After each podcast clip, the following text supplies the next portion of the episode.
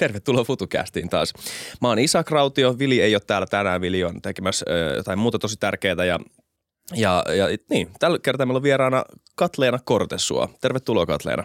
Hei, kiitos Isak, hauska nähdä. Hauska nähdä Katleena. Mitä kuuluu Hämeenlinnaan? No siis Hämeenlinnahan on universumin keskus, täällä menee kaikki aina tosi hyvin. Kyllä. Mä, mä itse asiassa olin, silloin kun mä tein stand-upia vielä, sä saatat tietää Tomaatteja ja Tomaatteja-festarit siinä Hämeenlinnan torilla, stand-up-festarit, niin si, mä olin, se oli mun, yksi mun parhaimmista keikoista. Mä nyt on sen jälkeen lopettanut stand-upin, mutta se oli yksi parhaimmista keikoista koskaan. Hei, mun on pakko kertoa Tomaatteja Tomaatteja muisto, koska silloin kun sitä alettiin järjestää ekana vuonna, sitähän tehtiin vapaaehtoisvoimin. Mm-hmm. Ja äh, mä olin yksi niistä, jotka ilmaiseksi kuskas koomikoita.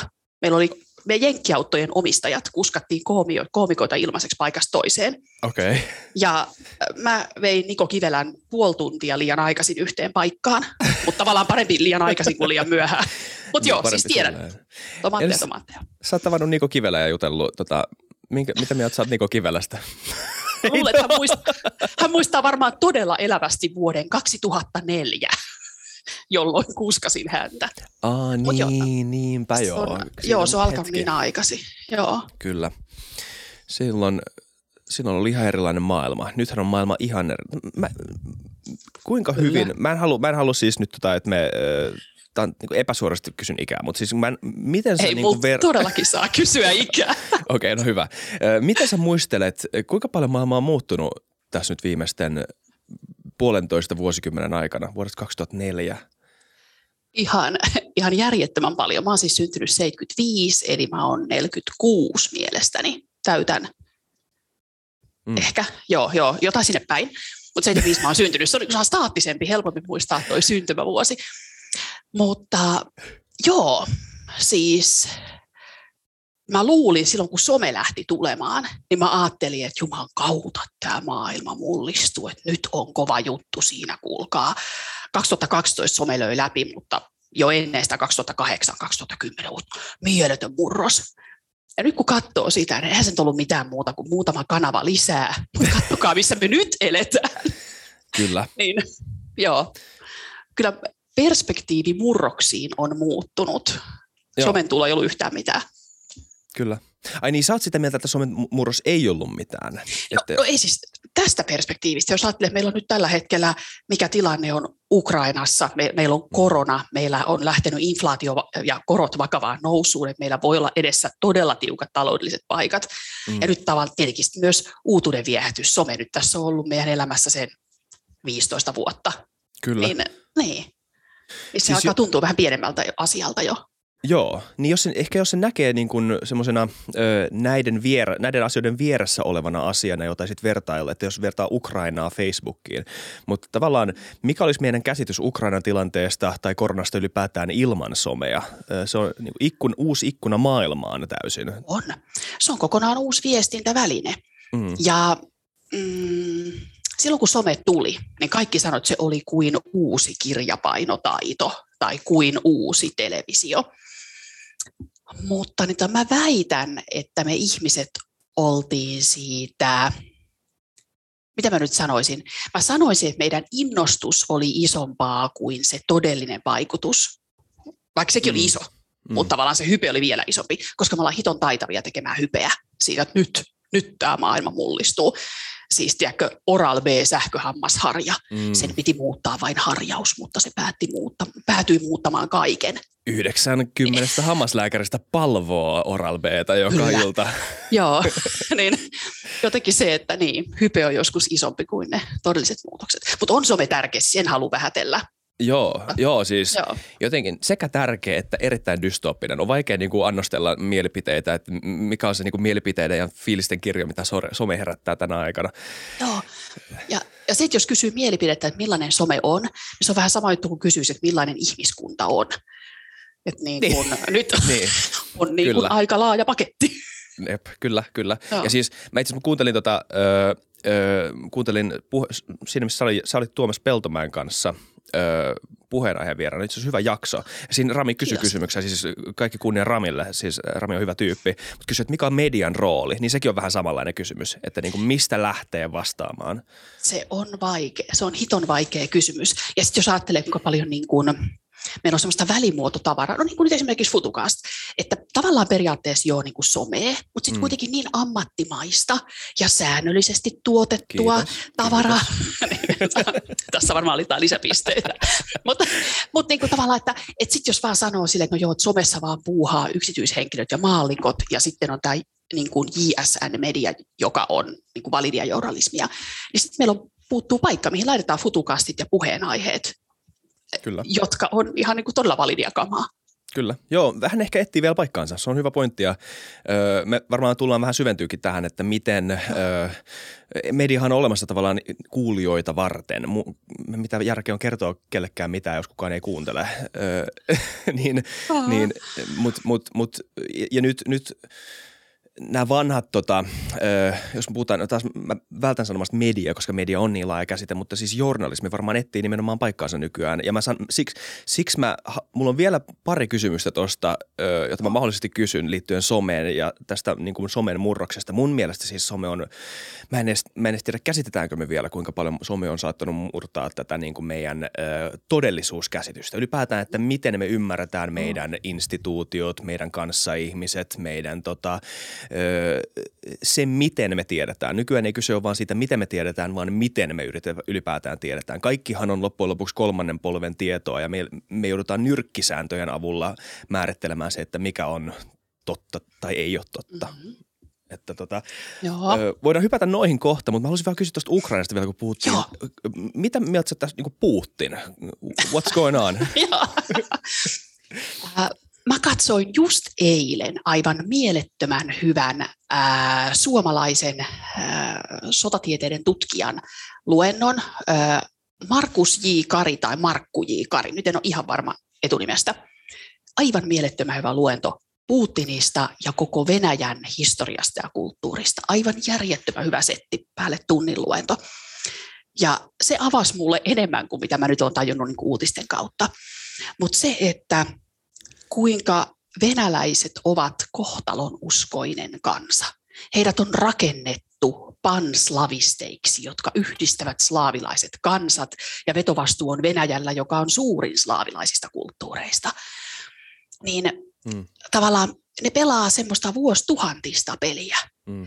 Ja me vaan tässä niin kuin pohditaan, että mikä, niin kuin, mitä se Putin tekee nyt, niin... niin se pitää ymmärtää, että se kulttuuri painottuu täysin valtaan ja voimaan. Hmm. Ja ei, ei niin kuin diplomaattiset keinot ei vaan ole nyt se keino, millä me lähestytään Putinia. Ja mielenkiintoinen fakta, mä en ole tiennyt, mä en osaa Venäjää, mutta luennolla tämä luennoitsija Kari kertoi, että Venäjällä on kaksi sanaa, venäjän kielessä, kaksi sanaa totuudelle, kolme sanaa valheelle. Ja esimerkiksi pravda, se, se totuus, ei tarkoita sitä totuutta, mikä meidän mielestä on totta, että on niin kuin faktat kunnossa. Vaan pravda tarkoittaa tilanteeseen sopivaa totuutta. Mm. Niin tämä, että eihän sellaisen ihmisen kanssa neuvotella. Että jos mä nyt alkaisin tässä antaa jotain kriisiviestinnän neuvoja sitten jollekin, tuskinpa nyt kukaan Suomen puolustusvoimista tai ulkopoliittisesta ylimmästä johdosta, mikä soittaa niin kuin Hämeenlinnaan, että voit sä Katleena vähän neuvoa. Mutta mut siis pointti on, pointti on se, että kaikki tällaiset mun jotkut niin kuin neuvottelutaidon vinkit, tai tämmöiset vaikuttamisen vinkit, ei niin pure yhtään mitenkään tollaiseen tapaukseen, mm. jossa totuus ja valhe sekoittuvat aivan täysin. Ja päämäärät on annettu hänelle tuhat vuotta sitten. Mm. Ihan, ihan käsittämätöntä kamaa. Joo, kyllä. Siis, ja sitä kun ymmärtää, yrittää ymmärtää tämmöisestä eurooppalaisesta viitekehyksestä, missä mekin ollaan FutuCastissa puhuttu siitä, että miten parlamentaarisessa demokratiassa pystyy tekemään pitkän aikavälin päätöksiä, no. ja sitten samalla toisella puolella rajaa, niin pitkät historialliset narratiivit, jotka liittyy johonkin tämmöiseen etniskulttuuriseen niin kuin synnyn, birth, mikä birthright on suomeksi. Tämmöinen niin, tämmöinen joo, syntymäoikeus. Syntymäoikeus, joo. Ja, joo. joo, siis tosi erilainen maailma. Siis kannattaa katsoa, hyvä vinkki toi, mä oon katsonut tuon luennon, kysyn ehkä jakson jälkeen taas uudestaan, ja sitten voitaisiin laittaa linkkikin tuohon tuota, kuvaukseen. Eikö YouTubessa tee näin? Te, tekee aika yleensä laittaa linkkejä. Joo, joo, joo. Kuulostaa hyvältä suunnitelmalta. Se oli Jyväskylän yliopiston saitilla. Okei, okay, loistavaa. Niin sit, tota, Sitten sit oli musta loistava tämmöinen, öö, on tämä U N Security Council, öö, jonka tehtävä on jotain, öö, mutta kuitenkin Y K on joku tämmöinen juttu. Niin siellä oli tota Kenian öö, suurlähettiläs, piti hyvän tämmöisen kahden minuutin puheen siitä, että niinku, et, et kyse, koska kysehän on vähän tämmöisistä niin kuin tör, yhteen törmäävistä historiallisista narratiiveista, että niin kuin eurooppalaiset sanoo, että hei, ei tää ole jees, että tota te voit, ette te voi vaan niin kuin hyökätä maahan, joka on maa, jossa on ihmisiä, jotka ei halua sitä. Ja sitten Venäjä sanoi, että no mutta joo, mutta me oli, oli, oli tämmöinen kuin Venäjän ö, tota, valtakunta joskus aikoja sitten, joskus ennen ö, Neuvostoliittoa. Ö, sitten Lenin tuli ja antoi Ukrainalle uudet rajat ja sitten Neuvostoliitto kaatui, mutta Ukraina sai pitää nämä rajat. Eihän tämä ole jees, että Ukraina saa pitää nämä samat rajat, jotka tämä Lenin antoi niille huonoin perustein, joista me, me ei tykätä. Me halutaan palata siihen ennen Lenin aikaa. No. Ö, ja, ja, eli tässä on niinku erilaiset pitkät narratiivit menossa, mutta sitten tämä tota, kenialainen tyyppi sanoi, että hei, Afrikka. Mieti Afrikkaa. Afrikka on täysin sama juttu. Kaikki Afrikan maat on täysin meistä riippumattomasti piirretty tänne mantereelle ja kaikissa afrikkalaisissa maissa on jotain tämmöisiä raja-alueita, missä on etnisten ryhmien sekoittumia ja sukulaisia Joo. asuu Kyllä. rajan toisella puolella. Mutta Joo. niiden asenne siihen, tai ainakin tämän kenialaisen suurelle asenne oli täysin erilainen. Joo. Että niin kuin kattokaa tulevaisuuteen, älkää kattokaa menneisyyteen ja älkää käyttäkö väkivaltaa tilanteen parantamiseen. Joo, joo, mutta se on, joo, se on niin, niin erilainen se slaavilainen kulttuuri ilmeisesti, että siellä kuitenkin ammennetaan sieltä syvästä historiasta ja, ja sitten jotenkin se antaa sen oikeutuksen. Ja sitten eihän niin kuin länsimaisessa kulttuurissa, en mä esimerkiksi pysty meneen sanomaan, että, että vaikka se lapsuuden koti, minkä mun vanhemmat aikanaan myi, mä menisin nyt vaatii sitä, koska niin kuin historiallinen oikeutus mulla on tähän, tähän niin. taloon Nuuttilan tiellä, jossa mä asuin viisivuotiaana, mutta Mutta joo, mutta mut sitten kun ne tavallaan kun ne argumentin, argumentoinnin keinot ja ne kaikki viestinnän keinot ja sitten ne niin kun strategisen kulttuurin keinot, ne niin kun menee aivan ristiin. Mm. Et se on ihan turha alkaa selittää Putinille siitä, mikä on niin kun demokratia. Mm. Ja, ja hei, siinä luennossa oli sekin mielenkiintoinen asia. Kuulemma demokratia sanana alkaa jo merkitä Venäjällä sekasortoa. Mm. Eli se, että et ylipäätään demokratia sanalla on negatiivinen kaiku. Kun meillähän demokratia on niin ehdotonta plussaa. Kyllä. Et, et se on vähän kuin sanoisi kissa kissa-allergikolle. Se on sitä, wow. niin. Toi on jännä kyllä, miten kieli, kieli elää. Kertoo Joo. tosi paljon siitä.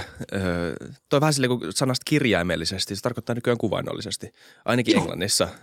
Joo. Joo. Joo. Joo, to, to, todella mielenkiintoista. Ja nimenomaan Joo. Englannissa literally. Joo. Kyllä. Tai siis mun mielestä on virallisesti nykyään, jos menee katsomaan sanakirjasta, niin siellä literally ö, merkitys on sekä kirjaimellisesti että kuvainnollisesti. Joo, Joo. se on vaan vaihtunut. Ja sen huomaa, että ihmiset käyttää sitä nimenomaan väärin. Että, että kun ne sanoo literally, ne ei tarkoita todellakaan välttämättä sitä kirjaimellisuutta, vaan nimenomaan. Joo. Kyllä. Sitten ne on Tätä... vaan ihan niin kuin eri asia. Ja se on hauska jännä nähdä, miten kieli kehittyy tälleen. Se on tässä niin kuin... Mä, mä en tiedä, siis sä oot kattonut yhden luennon, mäkin katsoin Putinin puheen ja on helppo teeskennellä, että ymmärtää mitä tapahtuu ja ymmärtää sen mindsetin, että mistä, mihin tämä kaikki pohjautuu. Mä en ole ihan varma, ymmärränkö mä loppujen lopuksi. Mutta nyt, mut nythän on ihan älyttömän tärkeää omalle identiteetille äh, uskoa ymmärtävänsä. Niin, kyllä. Ja, ja niin kuin tiedostamattomasti jotenkin huijata itseäsi, että joo, nyt mä oon niin kärryillä tässä, niin kuin just se yksi luento, mä niin tajuan tämän homman. Ää, mä luulen, että kysymys on vaan siitä, että meillä on pakko olla jokin hallinnan tunne maailmasta. Mm. Ja tämä on tällä hetkellä niin levällään just nämä, siis nämä murrosten määrät ja muutosten määrät ja kaikki. Niin sittenhän se hallinnan tunne on pakko olla vähän illuusiota osittain, eihän me niin kuin... Eihän meillä oikeasti hallita tätä hommaa mitenkään. Ei niin, kyllä. Siis jos, öö, no hypätään tohon. Ihan loistavaa sieltä. Sanoit ennen jaksoa, että sä oot hyvä niissä. Joo, joo. Tää oli hyvä esimerkki siitä. Joo. Mehän eletään siis ihan jäätävää murrosta nyt. Öö, jos puhutaan Suomesta tai vaikka Euroopastakin öö, tai maailmasta, niin vapaat, liberaalit, demokraattiset maat on joutunut tekemään tämmöisiä erilaisia poliittisia kokeiluja sille, että miten me tämmöisessä hätätilanteessa pystytään hallitsemaan, rajoittamaan, kontrolloimaan, valvomaan ö, tavalla, jolla me ei ehkä tavalla, jolla me selvitään tästä välitilasta pois takaisin siihen johonkin normaaliin, mistä puhuttiin. Ja nyt sitä on kestänyt niin kauan, että ihmiset on alkanut miettimään, että onko tälle A enää perusteita ja B, palat, mihin me sitten loppujen lopuksi palataan tämän jälkeen. Mm-hmm. Miten sä oot seurannut tätä? Tosi laaja kysymys, mutta tota siis, ootko tehnyt mitään havaintoa ylipäätään? Miten sä ajattelit ylipäätään tästä ajasta esim. Suomessa? Joo, tämähän on ihan, siis, siis sanotaan niin, että what a time to be alive, että niin kuin, mm. et, et jos, jos ihminen, jonka ammatti on kriisiviestiä, halu, voisi valita elämän jaksonsa, niin kuule joo, tästä löytyy matskua, mm. että, että sitten koronan aikaa eletään. Äh, lähdetään siitä, että kun korona tuli, mm-hmm. niin tota, äh, Sanna Marinhan, aloitetaan Suomen hallituksesta, niin Sanna Marinhan oli aivan loistavaa kriisiviestiä. Aivan loistavaa johtamista. Kyllä. Ihan siis kerta kaikkiaan. Mäkin kehuin niin monessa haastattelussa. Siis jämät, jämäkkää selkeää viestintää. Ja se, mikä siinä saattoi olla pieni haaste, kun ei tiedetty ihan, mistä on kysymys, niin sitten silti, silti annettiin jotain varmoja asioita. Esimerkiksi just tämä, että maskit ovat viruslinkoja, älkää käyttäkö maskeja. Ja sitten hän kävi myöhemmin ilmi, siis Sanna Marinhan, meidän pääministerihän sanoi myöhemmin eduskunnalle puolitoista vuotta, vai puoli vuotta myöhemmin itse asiassa, kesällä kaksituhattakaksikymmentä, että sen takia ei voitu antaa maskisuositusta, kun niitä ei olisi riittänyt kaikille, niin sen takia me sanottiin, että näistä ei ole hyötyä, mutta nyt näistä onkin hyötyä, ja nyt näitä pitää alkaa käyttää. Ja se oli ensimmäinen semmoinen murtumakohta, missä ihmiset oli silleen, että hetkinen, että et, et, et, eikö tämä mennytkään niin kuin te sanoitte? Tehän sanoitte, että näistä on hyötyä. No juu, mutta se oli vaikka tuon varastojen takia, että oikeasti näistä on hyötyä. Ja mä ajattelin, että se oli kyllä semmoinen peli, niin kuin todella luottamusta murentava viestintämuuvi, että sä pokkana päätät valehdella jostain asiasta, varmaan yhdessä terveysviranomaisten ja hallitus, siis porukalla, ne varmaan sen te- päätöksen tehneet. Ensin valehdellaan jostain asiasta, sitten ihan pokkana ollaan, että juu, kato, meillä oli syy valehdella. Mm. Ja tässä on nyt tämä totuus. Niin... Niin joo, tämä tämmöinen, että, niin. että valheella on kolme sanaa Venäjässä, mut, Venäjän kielessä, mutta Suomessa on kyllä monta tapaa sit valehdella ihan pokkana, joo, vaikka meillä on vain yksi sana. Eli siis tavallaan oikeutettu joo. vale, ö, jos puhutaan siitä, että mikä sen haluttu lopputulema on, mutta siihen sisään rakentuu semmoinen oletus siitä, minkälainen kansa on. Minkälaisille joo. tyypeille mä puhun. Mä en voi kertoa niille totuutta. Joo. Koska ne tulee kuitenkin olla tottelematta sitä, joten mä olet, ja mä oletan ton, eli mä valehtelen. Joo. Kyllä, to, ei ole, ei ole hyvä. Ei, ei toi ei ole hyvä. Ja, Mulla, niin, sa, siis, joo, mä siis olen just tekemässä yhtä tietokirjaa journalismista ja haastattelen siinä ihmisiä, niin se on semmoinen, mistä useampikin suomalainen päätoimittaja on sanonut, että siitä olisi pitänyt haastaa enemmän pääministeriä silloin jo kesällä kaksituhattakaksikymmentä, mitä hittoa tämä oli, mutta siinä kohtaa vielä median ja meidän kaikkien psykologinen tarve oli se rally around the flag, tiedätkö, että johtaja, johtajaa kannustetaan. Niin kuin siinähän kohtaa demareiden ja Sanna Marinin suosio nousi ja kaikissa maissa pääministeripuolueen suosio nousi. Ne ei voitu keikuttaa vedettä. Mutta joo, sori, mä keskeytin, sulla oli joku. Ei, ei todellakaan. Siis mä tajusin just, että mähän on juontaja. Munhan pitäisi puhua vähemmän kuin sun. Ei, mä just se. Mä musta sikaa hyvä jutella yhdessä. Ei, mäkin tykkään tästä tosi paljon. Ö, siis se on, se on tosi totta. Siis mä H I V-epidemian tota, aikaan opittiin nimenomaan tämä rally around the flag-strategia. Silloin, niin kun, että jos tapahtuu tämmöinen juttu, ihmiset on peloissaan, niin kannattaa olla muutama tyyppi, yksi, kaksi, ehkä kolme, mutta maks, oh. jotka kertoo, miten asiat on. Totta kai tiedeyhteisö kehittää tietoa, tutkii tietoa, kumoaa vanhentunutta tietoa ja se päivittyy niin kuin tämmöisen ei-henkilöityneen prosessin kautta, mutta se viesti tulee olla henkilöitynyttä, kun se kerrotaan kansalle. Mut ootko sä sitten sitä mieltä, että tämä oppi pitäisi jotenkin päivittää? Tai onko tämä insight vielä ihan hyvä? Se on sillä lailla hyvä, että oikeasti viestin kannattaa kaikissa kriisitilanteissa tulla niin kuin vain, ehkä usein vain yhdestä kanavasta, ehkä sitten just tietenkin yhteiskunta ja siis niin kuin hallintorakenne on niin monimutkainen, että pakko olla T H L:n ääni ja S T M:n ääni ja näin. Mutta se oikeasti ei voi hajota, että sitä ei voi tehdä kriisiviestinnässä, että hei, me kaikki viestitään. Hmm. Ja siinähän oli jotain haastetta just esimerkiksi maskien suhteen T H L:ssä, että mä en muista kuka, oliko se Tervahauta, joka sanoi jossain kohtaa, että maskeista on hyötyä ja sitten oliko joku, oliko S T M-johto, joka sanoi, että kyllä tämä oli yksityisala-ajattelua ja niin, niin se ei ole hyvä. Ja puhtaastihan, sehän kriisiviestinnässä on, että mitä harvempi viestii, niin sitä todennäköisemmin ne on synkassa ne viestit. Et koska sitten jos kaikki pääsee löräyttämään ääneen, mitä aattelee, niin sitten on just se, että älä nyt ihan tuota sanoja. Sitten tulee niitä ristiriitoja. Väkiusallista. Kyllä. Ja sitten jos joku sanoo sen ö, T H L:n työntekijänä ö, tai S T M:n alaisena, niin sen helposti tota, asettaa sen organisaation viralliseksi mielipiteeksi. Joo, ja sehän on ihan absurdia, kun ihmiset, siis, ihmiset joilla on korkeakin viranomaistatus esimerkiksi, heillä jossain Twitter-biossa lukee, että ajatukset ovat omiani, tämä on vain yksityisajattelua. Hmm. Ei, ei sellaista ole. Tai niin kuin pääministerin instaviestit, niin pääministerin instatili on vaan semmoinen yksityinen, että jos hän sanoo siellä boom, boom, boomeri, niin se on vaan sellaista niin kuin yksityisajattelua. Ei ole. Ei. Meillä on vaan, meillä on vaan niin kuin yksi persoona per yksi ruumis, tai siis keskimäärin ottaen on näin. Kyllä. Niin ei me voida sanoa, ja siksi toisekseen ihan jo sekin, että jos pääministeri instatiliä, mä tiedän, onko siellä kaksisataa vai kolmesataatuhatta seuraajaa, niin sehän on selvä juttu, että yksityishenkilöllä ei ole sellaista seuraajamäärää, vaan se johtuu sitä pääministeriysroolista, Kyllä. joka siellä on. Mutta no. tämä, tämä tota, öö, jos, jos jonkunnäköisen epäluottamuksen siemen kylvettiin silloin kesällä kaksituhattakaksikymmentä, kun valehdeltiin suoraan öö, tota, noista maskeista tietoisesti, öö, niin mä en tiedä, onko tänne suoraan yhteyttä, mutta se lumipallo, on, siitä on tullut aika iso.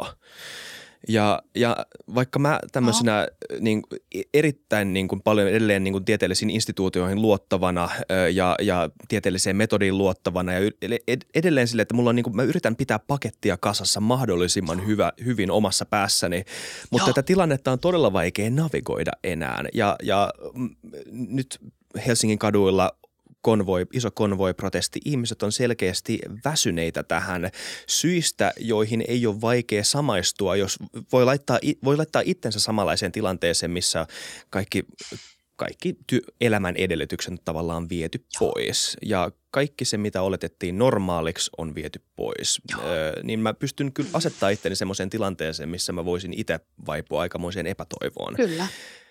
Miten sä näet, sit, no puhutaan konvoista, mikä sun ensimmäinen ote, Joo. teikki siihen on? Joo, ensimmäinen siemenhän kylvettiin, no just oli tämä valehtelu kesällä kaksituhattakaksikymmentä, mutta sitten kesän alussa kaksituhattakaksikymmentäyksi niin pääministeri viesti, että nyt on aika elää.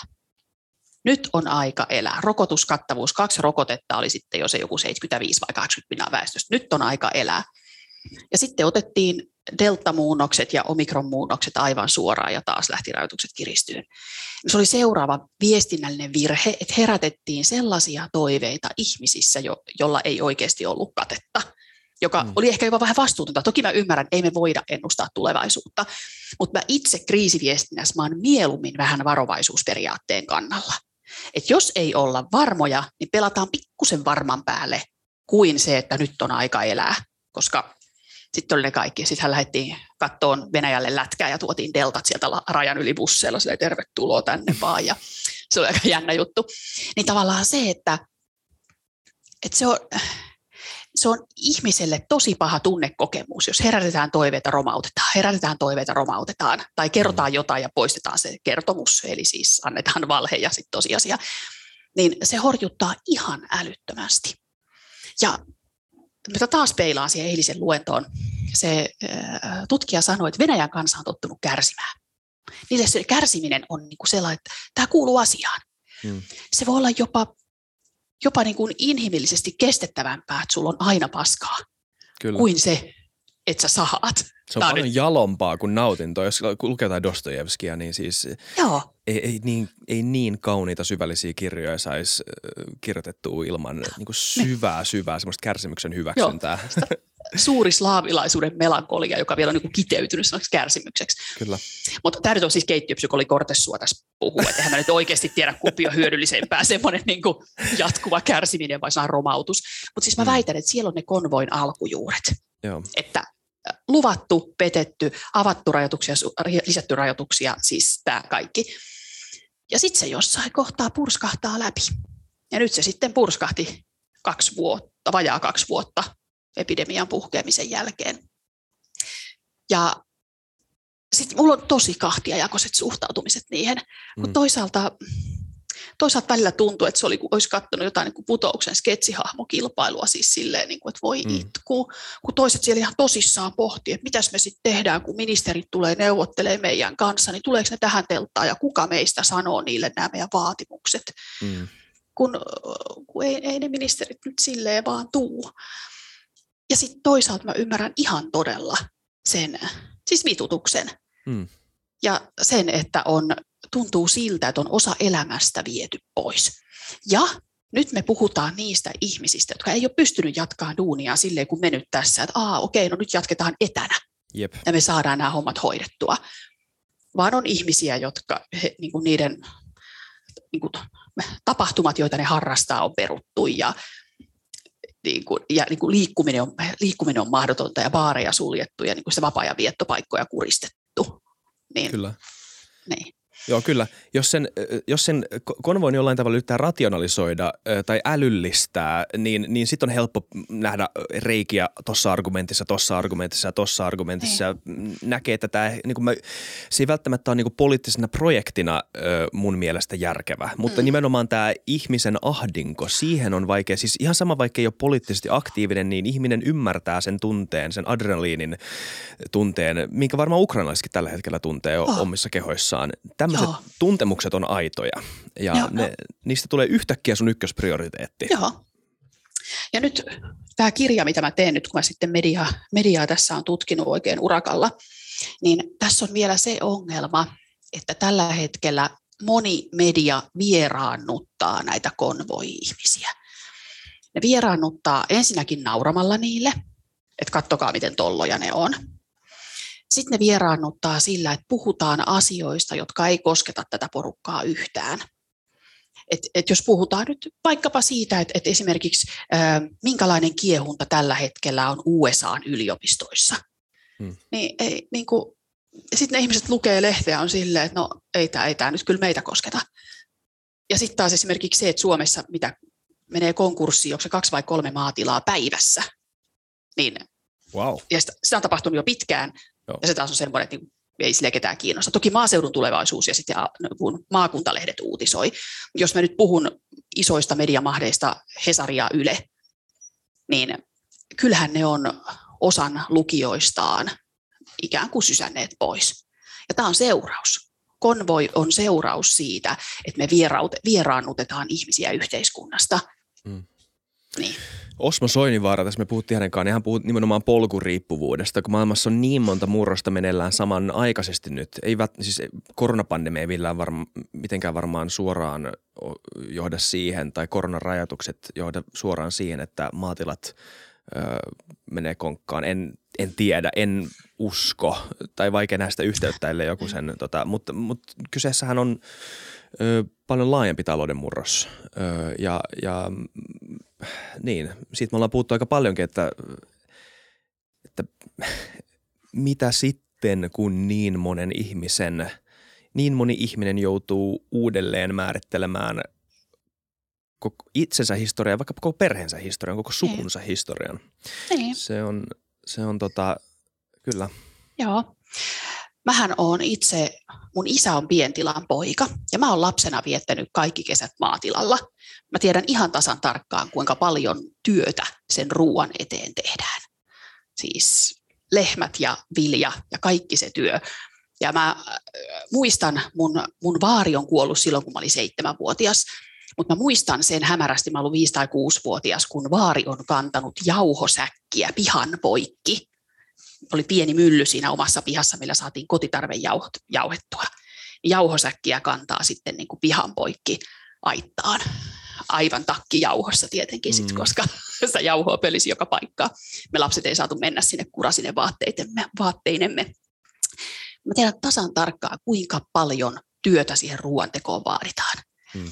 Ja sitten se, kun meillä on, meillä on isot keskusjärjestöt, jotka ostavat, ja isot kauppaketjut, jotka ostaa tosi kohdistetusti ja niin kuin, siis ikään kuin siinä on ostajamarkkinat. Et, et jos sä et myy tätä vehnäkiloa tällä hinnalla, niin me tilataan se Puolasta tai Ukrainasta tai Virosta. Hmm. Ja se on sellainen epäsuhta, joka on riipinyt maanviljelijöitä ja maanviljelyperheitä ja sukuja pitkään. Ja toi tila, sieltä myytiin lehmät, siis tämä mun mummola-tilani, niin tota, sieltä myytiin lehmät sitten yhdeksänkymmentäluvulla kaksituhattaluvun alussa. Ja, ja, ja viljapellot sitten pistettiin vuokralle, että se on nykyään enää ihan metsätila, koska ei kannattanut tehdä ruokaa. Silloin oli viisitoista lehmää navetassa, niin viisitoista lehmän maatila ei kannattanut. Ja nykyään on sata ja kaksisataa lehmiä, lehmän tiloja. Mm. Ja aina kun pieni tila menee konkurssiin, niin isompi tila ostaa sen siitä todennäköisesti pellot ja näin. Niin just tämä, mitä hän sanoit, se identiteetti. Että jos joku on maanviljelijä sukua ja tätä tilaa on pidetty, niin kuin, ei ole vuosituhantista missiota sentään niin kuin Putinilla, mutta on, on kuitenkin satojen vuosien perinne. Ja mä oon se, jonka vahtipuorolla tämä pistetään päreiksi. Ei hitto, se riipasee. Se ei ole helppo päätös. Ei, ei todellakaan. Joo. Ja sitten sit, kun tietää vielä, että se niin kuin, tavallaan ei ole sen tavallaan ihmisen niin kuin, oma vika, että olen hoitanut huonosti pellot ja metsät, vaan ei, kun se maailma on muuttunut. Ruokaa tuotetaan massiivisessa mittakaavassa, hinnat on todella alhaalla, et sä pysty sillä viisitoista lehmällä, sä et pysty siihen samaan. Okei, jos sulla on hyvä sijainti, sä voit tehdä tämmöisen, tiedätkö, paikallistilan, tulee ostamaan lähilihaa ja sitten mulla on joku ravintola ja vaikka bed and breakfast, mutta eihän se, ei kaikki voi sitä tehdä. Mm, niinpä. Joo. Ja eikä sitä voi tekoelvyttää millään tuillakaan tai millään uusilla työehtosopimuksilla tai ylipäätään kauppasopimuksilla tai vastaavaa. Siis se on nimenomaan se, että se isompi kuva siellä taustalla muuttaa sitä todellisuutta. Nimenomaan. Ja, ja niin kauan kuin me tuilla, valtion tuilla elvytetään jotakin, niin siellä on, siellä on, niin kuin, siellä on tosi nopeasti se tie on kuljettu. En voida mm. ikuisesti tuottaa, maksaa. Valtio ei voi maksaa ihmisille ammatteja vaan siksi, että ne ammatit olisivat, mikä on siis surullista, mutta ei vaan onnistu. Ja tässä mun mielestä internet ja some tulee tosi jännällä tavalla ö, mukaan tähän kuvaan tämmöisenä niin kuin samanaikaisena ilmiönä, joka jollain tavalla ö, syöttää siihen erilaista polttopuuta, koska siis toisaalta joo, ihmisten elämät muuttuu ja koko, siis muuttuu jatkuvasti ö, isojen ison kuvan liikkeiden perusteella, globaalit ilmiöt, ö, n- kansainväliset ilmiöt, kansalliset ilmiöt, mutta kuitenkin isot ilmiöt, mihin ei itse voi vaikuttaa. Oma työ ei esimerkiksi vaikuta siihen, että meneekö sun maatila kokkaan vai, niin kuin sun esimerkiksi tuossa. Ja sitten samalla sulla on internet, jossa sulla on kaikki maailman tieto siitä tai kaikki maailman eri versiot kaikki siitä tiedosta, että miten sä selität tämän itsellesi, miten sä saat sen hallinnan tunteen itsellesi takas. Tai, ket, tai, sen, tai miten sä saat ainakin katarsiksen siihen fiilikseen, että ketä mä syytän. Joo, niin. Mm. No, se, se on väkisinkin se, ketä mä syytän. Se on sitten se kortti, mikä sieltä vedetään. Koska just se, että ajattelet, katot sit somea, sit sä oot silleen, että oo, täällä on joku nettipokerin miljonääri ja jollain on jotain bitcoin-sijoituksia. Ja sitten on tämmöiset N F T jotain, vähän niin kuin digitaalisia tauluja tai jotain. Koko se, niin. Ja sitten se, se koko paketti on sellainen, että mitä hittoa täällä tapahtuu. Mitä täällä tapahtuu. Ja samaan aikaan sä tiedät, että kyllä ihmisten syödä pitää. Ei ne niitä bitcoineja syö, jostain se ruoka tulee, niin se on niin järjetön ristiriita, että niin kun, siis sanotaan niin, että jos mä olisin tienannut elantoni maanviljelyksestä, ja mäkin olen vähän tämmöinen äkkipikainen luonne välillä, että mä olisin saattanut olla siellä konvoissa ihan sen takia, että se olisi riipassut mua vaan henkilökohtaisesti enemmän. Joo, Joo kyllä, siis se on... Se...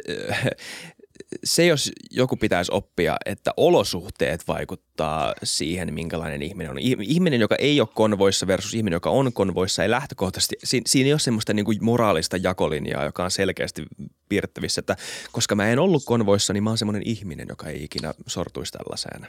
Kyllä, se, kyllä. Semmoista ei ole olemassa. Joo, joo, ei ole olemassa niin, että, että joissain vaan on semmoinen pahuus ja sitten ne menee sinne konvoihin. Ja musta on tämmöinen hyvyys, niin mä voin niin. Sitten vähän kommentoida täältä ylätasolta, mitä ne tekee. Tämmöistä ei ole olemassa. Ei ole, sitä ei ole. Joo. Joo. Ja sitten tässä on vielä se, että mä itse, jos miettii, että tavallaan yksi mun perusluonteen elementti on semmoinen tietynlainen joustavuus tai resilienssi, mähän tykkään muutoksesta. Ei, ei, se ole, ei se ole ihme, että mä oon kriisiviestintää päätynyt tekemään, koska mä tykkään elää muutoksessa ja murroksessa, koska silloin tavallaan mun parhaat piirteet tulee esiin ja mun huonot, tavallaan niiden väliä. Kun mähän esimerkiksi, eihän mulla ole keskittymiskykyä, enkä mä ole pitkäjänteinen. Ei tarvi, murroksen aikana. Jatkuvasti tulee uusia impulseja. Mm. Että tällaisella niin mun kaltaiselle A D H D-oravalle, niin tämä on ihan tosi kiva elää tällaisessa murroksessa. Mutta ei se tarkoita sitä, että tämä maailma olisi hyvä paikka ihmisille noin niin kuin kollektiivisesti tällä hetkellä. Enkä mä tiedä, tekeekö se mullekaan hyvää. Tämä on niin kuin ihan niin kuin sähköjänissäntäily sinne, että no nyt on, kuulkaa. Adrenaliinit tapissa, kun taas vähän säädetään. Niin ei välttämättä, joo. Se, että mikä tämä oli tämä juttu silloin jossain Jenkeissä, että tätä, nämä trackerit, jotka, joiden duunit menee siihen, että Tesla tekee tämän automaattisesti ajavan tai itse ajavan rekan, niin että joo, oppikaa vaan koodaamaan. Tämä oli joku tämmöinen juttu. Et, e, e, e, en usko, että se on se ratkaisu myöskään. Mutta tota, tuosta... Mitäköhän mä saisin kiteytetty jonkun hyvän kysymyksen internetistä tai hänestä tai somesta tai tiedonvälityksestä? Siis, öö, mitä ylipäätään siis, mä arvostan Mika Salmista todella paljon. Öö, niin kuin yksi tyyppi, ainakin tässä niin kuin Suomen öö, koronaviestinnässä, joka, jota niin kuin aina haluaa seurata tai, tai jonka niin kuin henkilöitynyt viesti, vaikka tiede ei ole henkilöitynyt, niin jonka henkilöitynyt viesti on se, johon niin kuin voi edelleen jotenkin tämmöisenä tieteestä ei ymmärtävänä jotenkin luottaa. Joo. Että hän on se niin kuin mun ylipappi. Joo. Niin tota, ö, miten se nyt niin kuin tämän pandemian loppupuolella sun mielestä on ollut? Koska mä kuulin, että tämä ei ole enää kriisiviestintää, vaan nykyään tämä on riskiviestintää. Tämä on, sen viestinnän luonnekin on muuttunut ihan täysin. Mitä sä, näisit, mitä sä näkisit? Tämä on, tuota? Tämä on varmaan muutosviestintää. Siis mehän ollaan nyt siinä vaiheessa, että johtajuus on aivan hukassa. Mm. Ja äh, kun johtajuuden pitäisi kuitenkin olla enemmän hallituksella, niin jos miettii, mitä tapahtui koronan alkuvaiheessa, säännöllistä, hyvää, vahvaa viestintää, sitten se lähti niin kuin aivan säpälöitymään. Ja kai tässä on tullut tämmöinen niin kuin, niin kuin maratonin jälkimmäinen puolikas tai jotain silleen, että ei saakeli, että nyt, nyt alkaa mennä maitohapoilla. Ja Mika Salminen on hoitanut oman tonttinsa tosi hyvin, mutta kun eihän hän voi hallitusta edustaa, niin meillä tällä hetkellä on pikkusen tämmöinen viestintätyhjiö, että kukaan ei ole nyt ihan varma, että mitäs tässä nyt oikein tapahtuu. Sitten tietenkin mä myönnän, että Ukraina ja Putin vie nyt sitten aika ison media, mediahuomion. Mutta kun tässä näkee sen, että, että johtaminen on ihan hiton pitkäjänteistä työtä. Ei johtaminen ole semmoinen, että nyt pidän viisi tiedotustilaisuutta tässä kuukauden sisään ja kuule nyt tämä lähtee menee tosi hyvin. Se on, se on todella pitkää peliä. Ja esimerkiksi mä olisin todella paskaministeri. En, mulla olisi mennyt päreet niin kuin ensimmäisen viikon aikana. Mä olisin heittänyt tavarat nurkkaan ja lähtenyt Espanjaan, että se on moro, että pitäkää tämä tunkinne. En mä olisi jaksanut. Mutta mut, mut ministereiden pitää jaksaa. Siis pitää jaksaa tuottaa viestiä. Ja nyt me nähdään, mitä tapahtuu, jos ajattelee somenkin perspektiivistä, kun viestintä harvenee ja hidastuu ja epämääräistyy, niin tyhjiön täyttää aina joku. Hmm. Ja se on sitten se konvoi tai nämä aivan nämä rokotefanaatikot, siis tarkoitan niin kuin kriitikkofanaatikot, jotka on ihan niin kuin, niin kuin miten mä nyt sanoisin. No ei, ei, saa, ei saa haukkua, mä itse olen ehkä niin kuin uskon tieteeseen, mutta tavallaan niin kuin heillä on se turhauma, että jotain pitää tehdä. Ja sitten on menty vähän katsoa näitä erilaisia vaihtoehtoisia uutislähteitä ja sieltä lähdetty kokoamaan semmoista omaa totuutta. Mm.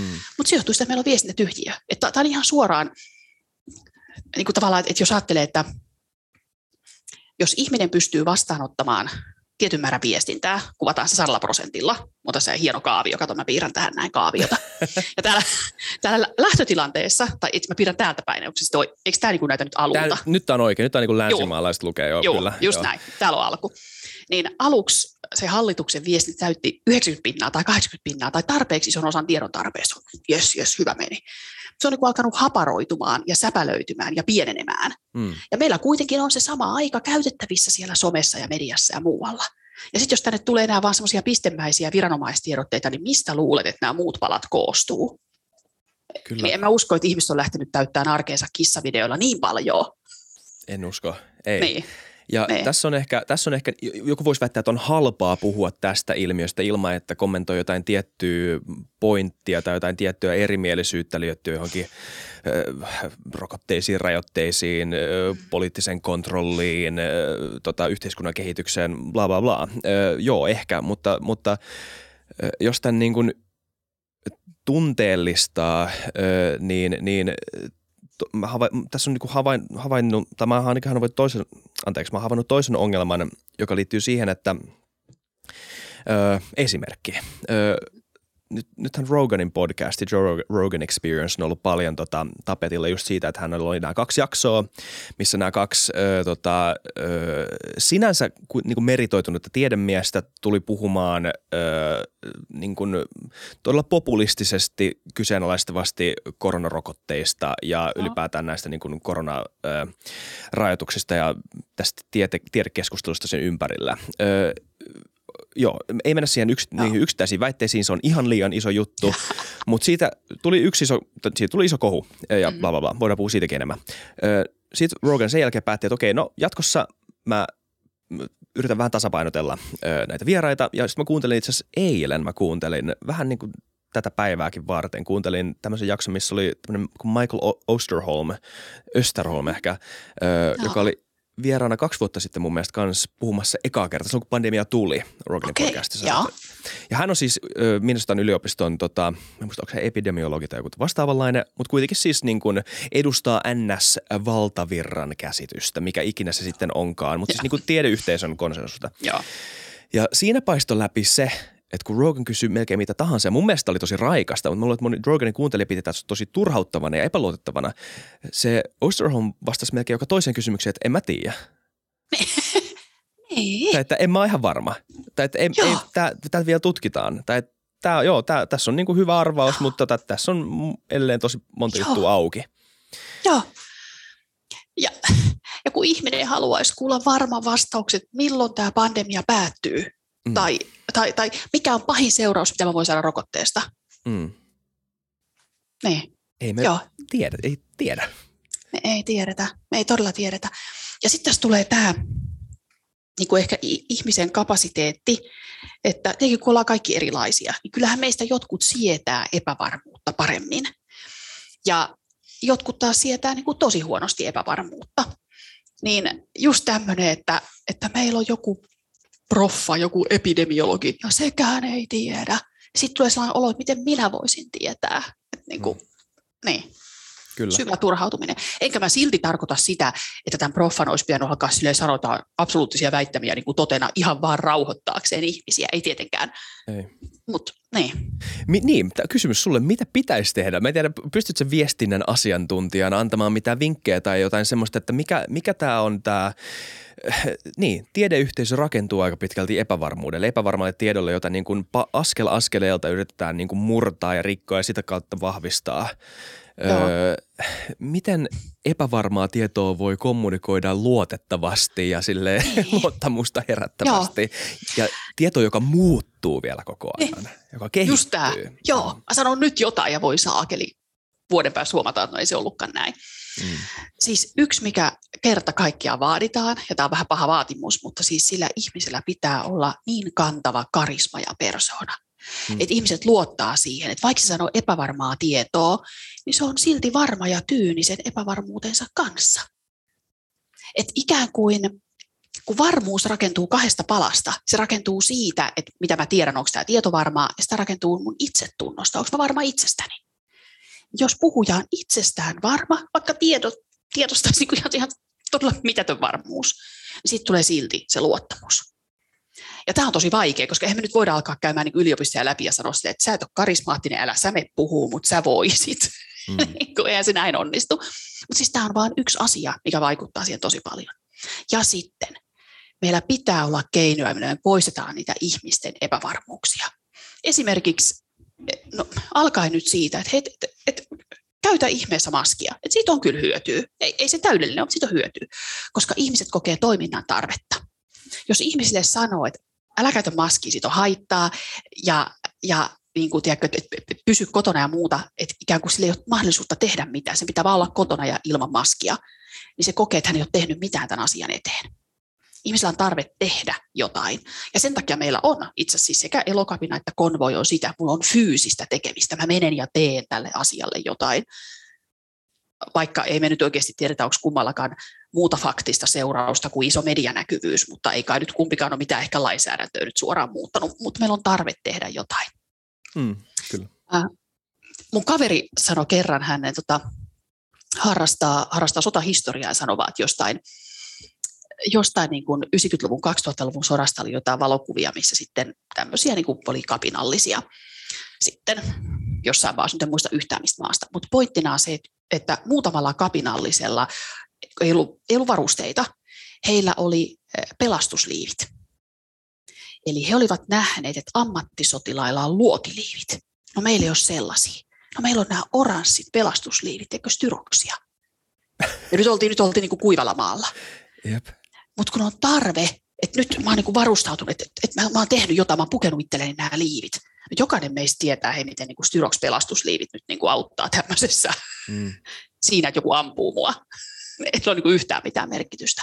Meillä on tarve tehdä jotakin. Niin sen takia ihmisille pitää antaa sellaiset, että tämän sä voit tehdä. Teet tää näin. Hmm. Ja siitä on hyötyä, vaikka sitten se käsien desinfioiminen. Kyllä, joo.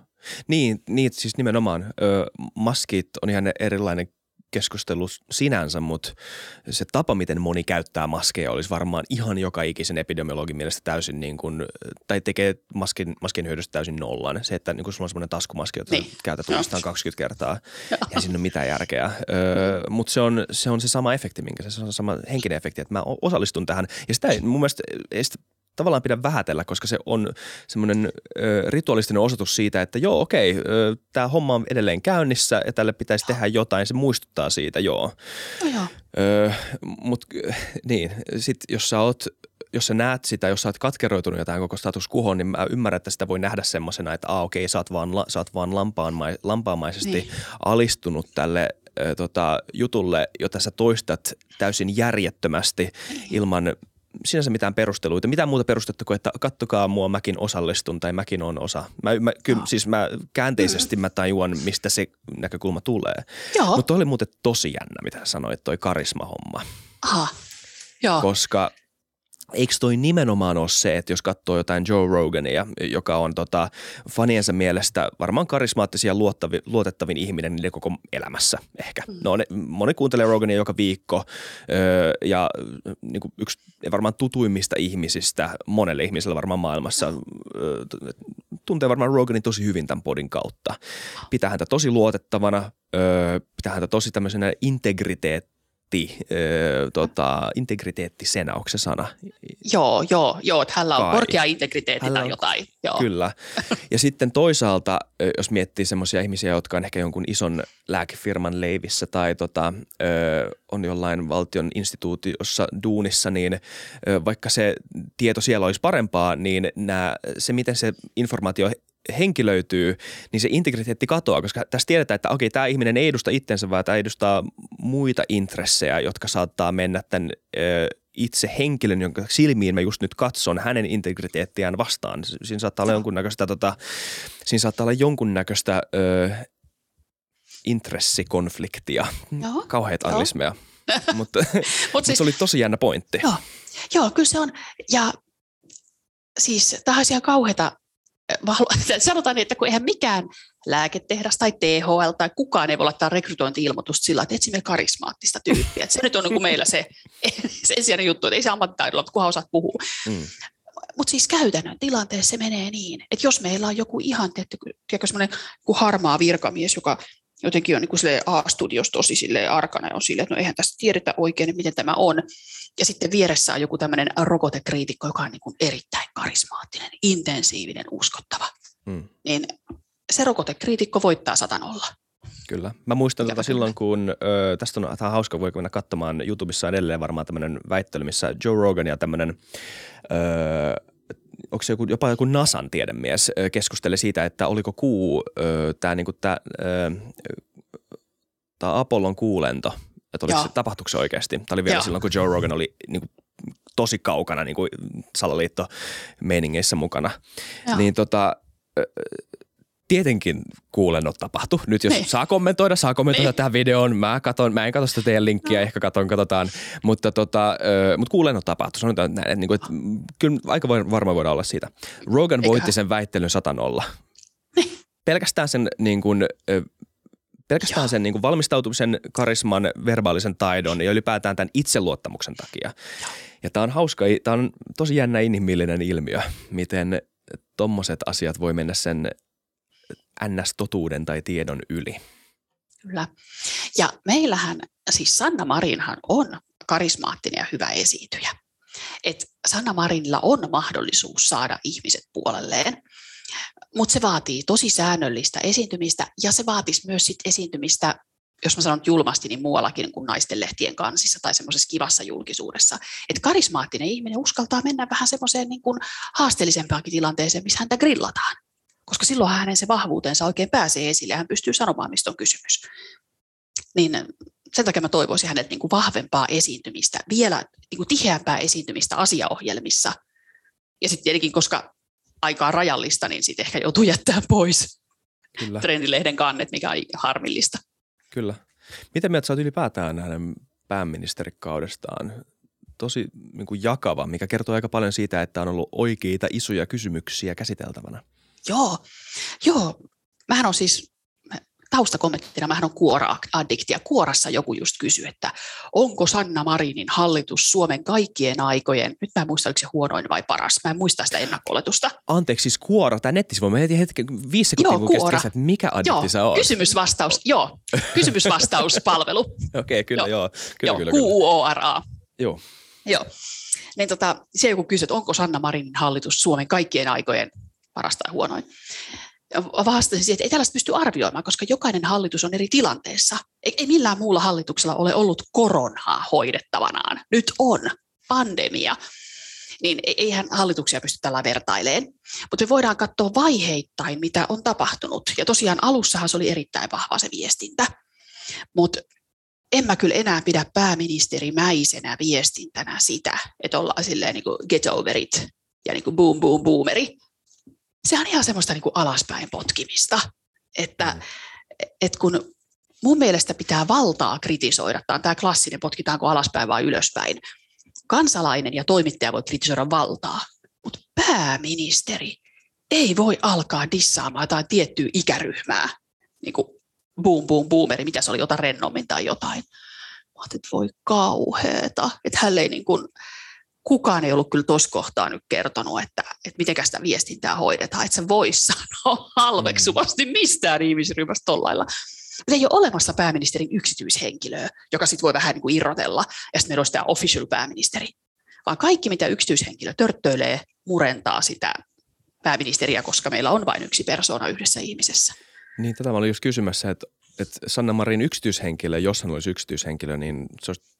Sun mielestä siis täysin ok, tai siis se olisi, niin kuin, se olisi täysin eri tilanne, että tämä instituutio tavallaan ottaa hallinnan joo. tästä, kyllä, kyllä, kyllä, joo, kyllä. Joo, täysin joo. ok, kyllähän yksityishenkilöt voi Todellakin. tehdä mitä haluaa, joo, joo, ihan, ihan vapaasti, mutta, mm. mutta pääministeri on, se on se tietty rooli, ja tämähän on oikeasti siinä kohtaa, kun ihminen ottaa vastaan tai lähtee tai mitä tahansa, mutta siis että päätyy presidentiksi tai pääministeriksi, niin kyllä se on semmoinen jakso elämässä, että kyllä yksityiselämä aika syrjään laitetaan. Se on ihan pirun raskasta. Et en mitenkään tarkoita, että se olisi niin kuin helppoa. Se on ihan törkeän raskasta, aivan, aivan järjettömät julkisuuden paineet. Mutta se pitää ymmärtää, kun se rooli otetaan vastaan, että ei, ei siinä niin kuin ole sitä tilaisuutta. Nyt mä vähän niin kuin biletän, enkä katso, mitä viestejä tulee valtiosihteeriltä, että olet altistunut koronaan, koska mä biletän. No kyllä. Niin. Mä en tiedä, että polarisaatio on niin iso klisee nykyään, mutta mä en, ei, ei, ei todellakaan kadehditut, kadehdituta öö, eri maiden johtajat, koska siinä on nimenomaan se jotenkin ristiriitaiset tehtävät jopa.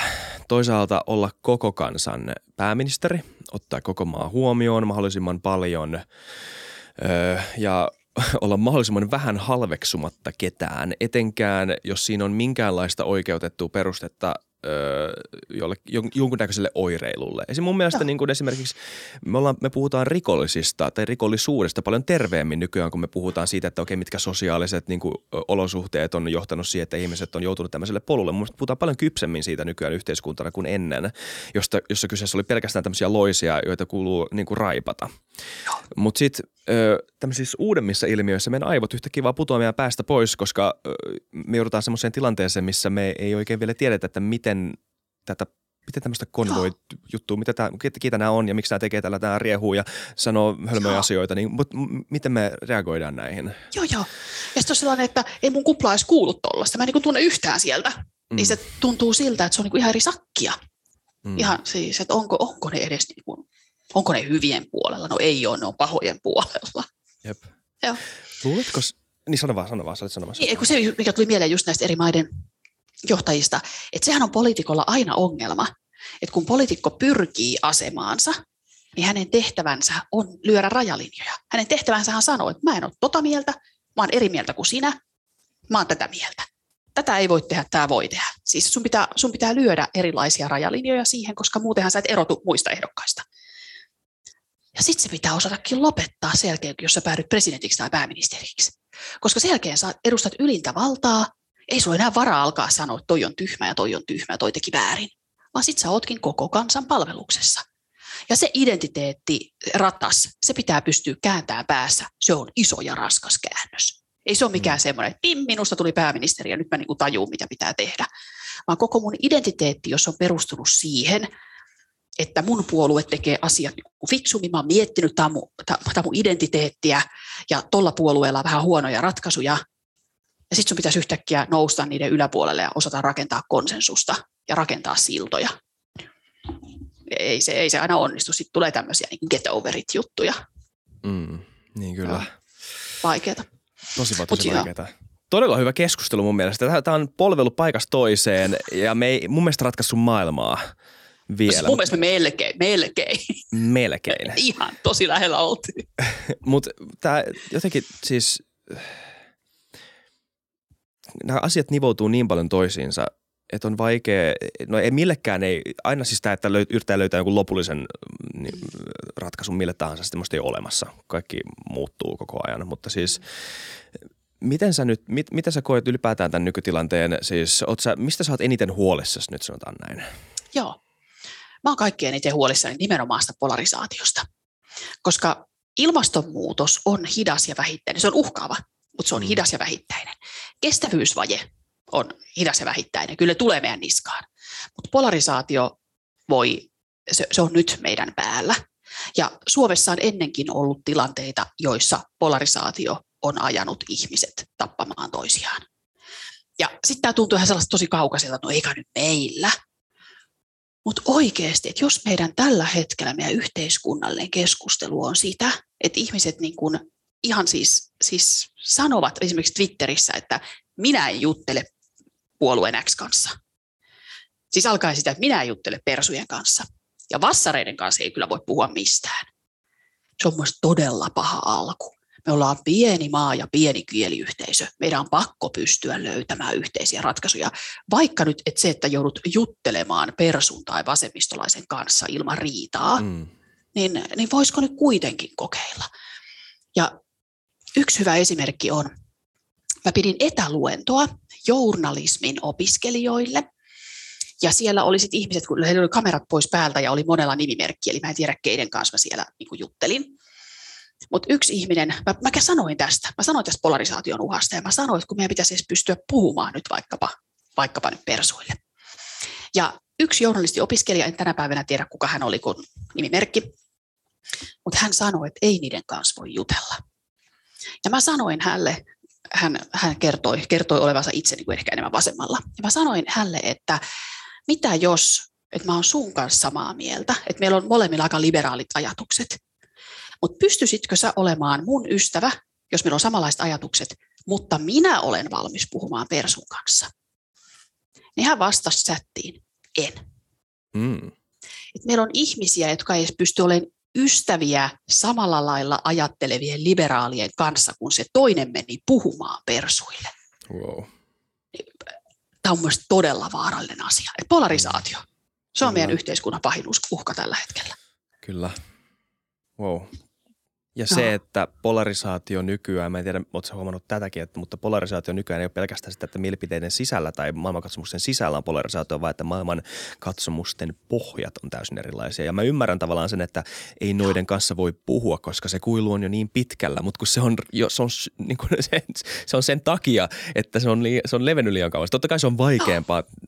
keskustella nykyään, mutta se on vaan sen takia, koska se kuilu on leventynyt niin paljon. Joo. Joo. Ja sitten kun se kuilu, se ei ole pelkästään niin kuin liberaalit ja konservatiivit, oikeisto, vasemmisto, vaan sitten näkyy just nuoret boomerit, mm. kaupunkilaiset maalaiset, ateistit, kristityt, siis voi kauhea. Ja, niin. ja sitten vielä se ajatus siitä, että joka kerta niin mä oon oikeassa ja ton pitäisi, toi pitäisi jotenkin niin kuin muuttaa, toi toinen ihminen. Kun me vähän muutetaan sitä, niin sitten se oppii ajattelemaan niin kuin minä, koska mä olin niin kuin oikeassa. Ei saakeli, miten vaarallista. Joo, kyllä. Tästä mä oon tosi huolissani. Joo, kyllä, samoin. Se on samoin. Öö, ja jos tähän loppuu vielä yksi tämmöinen niin kuin sillanrakennusjuttu sitten. Öö, mä voin kertoa esimerkin teille, että tota, öö, yleensä se, mitä mä en ole mikään maailman suurin Halla-aho-fani esimerkiksi. Mä en ole siis tota, öö, eli, eli niin kuin mulle olisi, niin kuin, mulla on niin kuin kynnys öö, olla samaa mieltä niin kuin Halla-ahon kanssa jollain tavalla. Nyt mun bias menee siihen suuntaan, sanotaan näin. Oh. Oh. Mutta mut mä suosittelen teille tätä, tätä viimeistä twiittiketjua, mitä hän teki Ukrainasta. Mun mielestä se oli todella hyvä. Niin siinä minä, Isak Rautio, olen täysin samaa mieltä Jussi Halla-ahon kanssa. Sillä pikkuinen silta rakennettu. Erittäin hyvä. Siis, siis todella. Siis mä yritän kaikille aina sanoa, että kritisoi omiasi välillä – ja poimi sieltä toiselta laidalta joitain hyviä juttuja. Se on meidän ainoa keino, ainoa keino kurottaa kuilua kasaan. Välillä vähän ollaan kriittisiä itseä kohtaan ja sitten rakennetaan siltoja muualle. Ei meillä ole muita vaihtoehtoja tässä. Kyllä, kyllä. Joo, hei Samuel, tuota, tuottaja halutaan kysymään kysymyksen täältä. Loistavaa. Tämä voi olla meidän viimeinen, viimeinen kysymys. Mä, tä, siis tää on ollut äärimmäisen mielenkiintoinen keskustelu. Mä nyt yritän, mulla on paljon ajatuksia herännyt ja mä itse asiassa halusin kuulla teidän ajatukset tähän.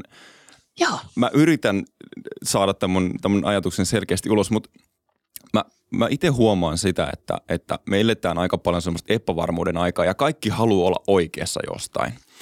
Ja, ja tota, musta tuntuu, että meillä on voimakkaita johtajia sen takia, kun he tarjoaa selkeää ratkaisua, mutta samaan aikaan me huomataan, että kun polarisaatio on suurta, niin sieltä Sieltä nousee se ajatus kuitenkin, että ehkä me ei tiedetäkään niin paljon kuin mitä me väitetään. Mä voin olla väärässä, mutta mä oon ainakin itse saanut tämän vaikutuksen. Ja, ja meillä ihmisillä on kuitenkin se, se taipumus haluta tietää varmuudella, niin kuin tässä ollaan keskust, oh. keskusteltukin ja, ja niin edespäin. Mut, ja sä mainitsit mun mielestä hyvin siitä, että, että on karismaattisia johtajia. Ehkä me tarvitaan lisää karismaattisuutta siinä, että me voidaan viestiä hyvin. Mutta mut mitä jos... me voitaisiin katsoa ehkä pitkällä kuvalla sitä, että mitä jos me autetaan ihmisiä vaan hyväksymään se epävarmuus. Että, että kun me kuitenkaan ei tiedetä niin paljon ja me voitaisiin ehkä enemmänkin auttaa hyväksi, aut, se, se kommunikoida asioita niin, että, että okei, että me ei tiedetä kaikkea, mutta ei tämä ole maailmanloppu. Kun tosiasia on siinä, että me, me yhteiskuntana yritetään ymmärtää, me yritetään eteenpäin ja se tarkoittaa sitä, että me tehdään virheitä. Me tullaan mokaamaan, mutta me korjataan niitä virheitä. Ja jos me voitaisiin ehkä tuoda semmoista yhteenkuuluvuutta ja lohtua siinä, että hei, me ollaan kaikki tässä samassa junassa, me tullaan tekemään virheet, me ei tiedetä, mutta se on ok, koska me koko ajan pyritään eteenpäin yhdessä. Että periaatteessa me luotaisiin siitä epävarmuudesta semmoinen mahdollisuus kaikille olla yhdessä. Mä tiedän, että tässä on vaan haasteena se, että, että jos joku tarjoaa helppoa, nopeata, äh, hyvältä kuulostavaa totuutta, joka on ehkä brändätty hyvin, niin ihmiset hyppää siihen. Mutta, mutta musta tuntuu, että ihmiset alkaa olla kuitenkin tietoisia tästä myös, että me ei vaan tiedetä. Ja tota, näettekö te, että tällä olisi mitään arvoa, että jos me lähdettäisiin pyrkiä luomaan semmoista ympäristöä ja kulttuuria, että me hyväksytään se epävarmuus ja, ja tavallaan yhdessä kuljetaan sen kanssa. Onko tämä teidän mielestä mahdollista viisasta tai edes varten otettavaa? Joo. Äh, Kyynikko Katleena täällä, hei. tota, siis epävarmuuden sietokyky, sehän on osa resilienssiä. Ja mä väitän, että tähän liittyy kyllä ihmisen, jos mä sanon ihan kylmästi, niin tietyt älykkyyden rajat. Et niin kun on helppo korkeakoulutetun eliitin kesken pohtia sitä, että hei, jos mä niin kun opetetaan ihmisiä kestää mm. niin kun epävarmuutta, että kyllä se tästä niin kun lähtee, että, koska siis esimerkiksi mun ei ole mikään vaikea kestää epävarmuutta, mulla on aivan fine. Mm. Mä oon ollut yrittäjä kaksikymmentäkaksi vuotta, eikä yrittäjä tiedä ikinä, että mistä tulee leipä puolen vuoden päästä, ei voi tietää. Mm. Niin, niin tota, Mutta mä väitän, että ei kaikilla ole kapasiteettia. Ja tää, nyt mä en halua sanoa tätä sillä niin kuin elitisestä näkökulmasta, että jotkut on vaan niin tyhmiä, vaan pointtina on se, että ei kaikki kykene. Meillä on ihmisiä, jotka haluaa varmuutta. Meillä on ihmisiä, jotka haluaa sen, että mulla on kuukausipalkka, mä tiedän milloin se maksetaan, ja mä tiedän, että mä teen tätä, kun mä oon kolmekymmentä vuotta duunissa, niin mä saan kultakellon. Hmm. Ja... Ja tosi vaikea, koska se, se liittyy jotenkin niin ihmisen peruspersoonaan ja arvoihin ja kaikkeen identiteettiin. Niin siis tavallaan, että olisi mahtavaa, että pystyttäisiin tekemään, mutta mä väitän, että me ei pystytä. Mut.